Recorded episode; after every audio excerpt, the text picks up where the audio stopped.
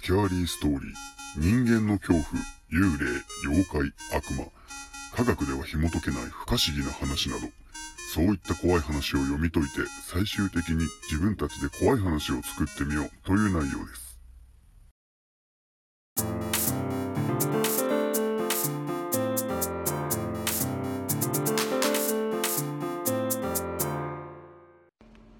廃屋のミイラ。小学生の時の話。私が住んでいたのは瀬戸内の小さな島だったがそこに一軒のあばら屋があった。もう随分長いこと空き家のようで家の中は荒れ果てており私たちはその家を勝手に幽霊屋敷だと呼び合っていたのだった。ある日その空き家を探検しようということになり私を含む数人のグループでその家の中に入っていった。古い家なので玄関は引き戸で錆びついていたのかどうやっても開かなかった。仕方がないので裏庭の方に回り込みどこからか入れるところがないか探すことにした。裏庭に行き私たちは一瞬息を飲んだ。赤いのだ地面が。赤いペンキでもぶちまけたかのようだった。真っ赤というわけではなくどす黒い嫌な色の赤だった。運よく私たちは勝手口からその家の中に入れることに気づき家の中に足を踏み入れた。人の出入りが長い間なかったのだろう。室内の空気はひどく埃臭かった。暗かったので初めはわからなかったのだが暗さに目が慣れるとその家の壁中に先ほど見た裏庭の地面と同じような赤いシミがびっしりとこびりついていた。シミの具合からそれは随分と前にその壁に付着したようなものだった。私たちはさらに家の奥へと足を運んでいった。今のような場所に出た。この部屋は赤いシミが一段と濃く染みついていた。今の中央には縦幅1メートルほどの小さな箱。それはまるで風呂桶のようなものがポツンと置かれていた。その箱には蓋がかけられていていかにも何かが入っているようで私たちは興味を惹かれた。お前開けろよ。リーダー格の少年が私に言った。私はひどく恐ろしかったが好奇心がそれを上回っていた。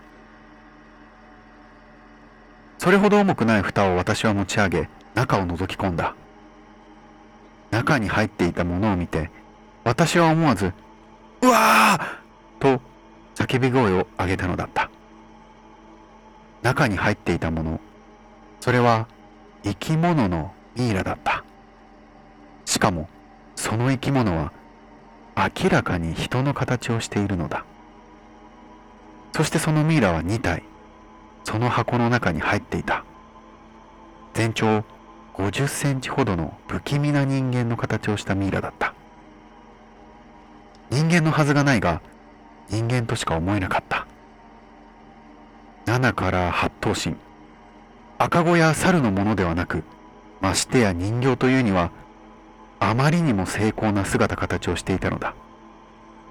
指先の爪は鋭くまた牙のようなものが口からは覗いていた。小人のミイラそう呼ぶしかないものがそこにはいた。私たちはあまりの恐怖にたまらずにその場から逃げ出してしまった。ミイラつまりは死体である。そんなものを見つけてしまったのだから私たちはすぐさま大人たちにそのことを告げ一緒に来てくれるように頼み込んだ。だが大人たちは誰もそれを信じてくれなかった。ただ奇妙なことに年寄りのじいさんたちだけは厳しく私たちに「二度とそこへは行くな」と言うのであった。翌日そのミイラを再度見に行くべく私たちは再びその家へと向かった。今度は先輩たちも呼んである。15人ぐらいはいただろうか。さすがにこれだけの集団なら怖くはなかった。そのミイラはやはりまだそこにあった。そして今度はじっくりとそれを観察した。人形ではない。その場の全員がそれだけは誓ったのだった。それから一年もしない間にその空き家は取り壊されてしまい今では立派な観光ホテルがその場所には建っているのである。そのホテルを見るために私は少年時代のあの不思議な経験をありありと思い出す。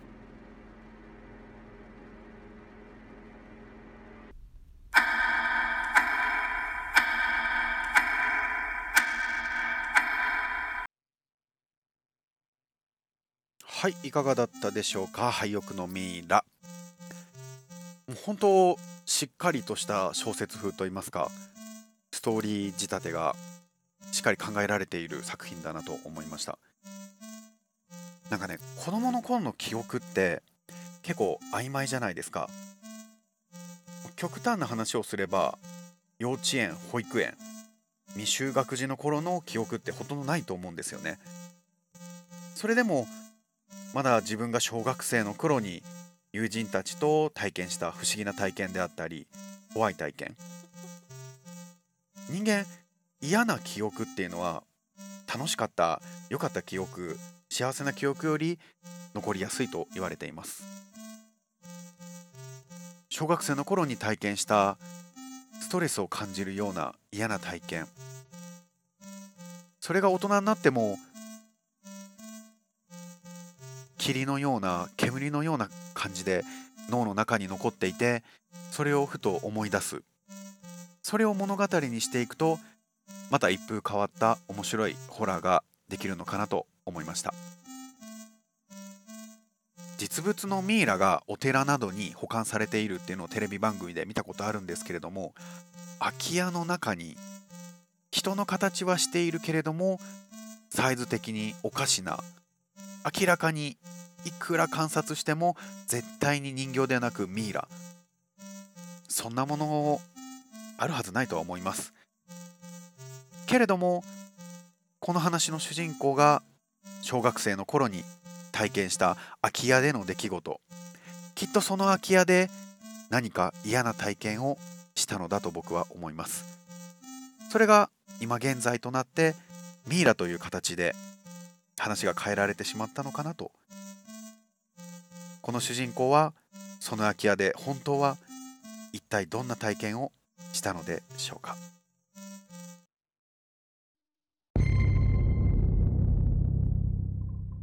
スキャーリーストーリー。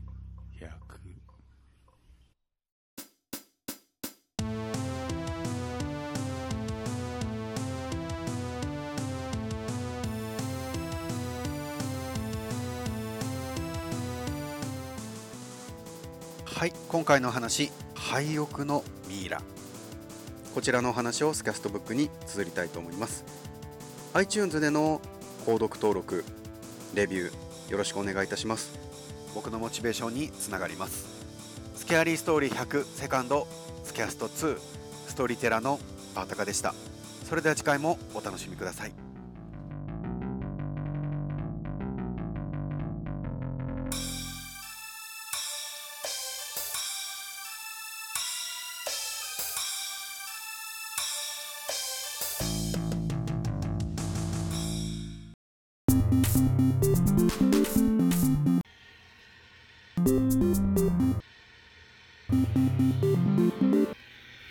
憶にはないが脳裏に残された恐怖体験。あなたはもうすでに心霊体験をしているのかもしれません。思い出してください。子供の頃のあの恐怖を。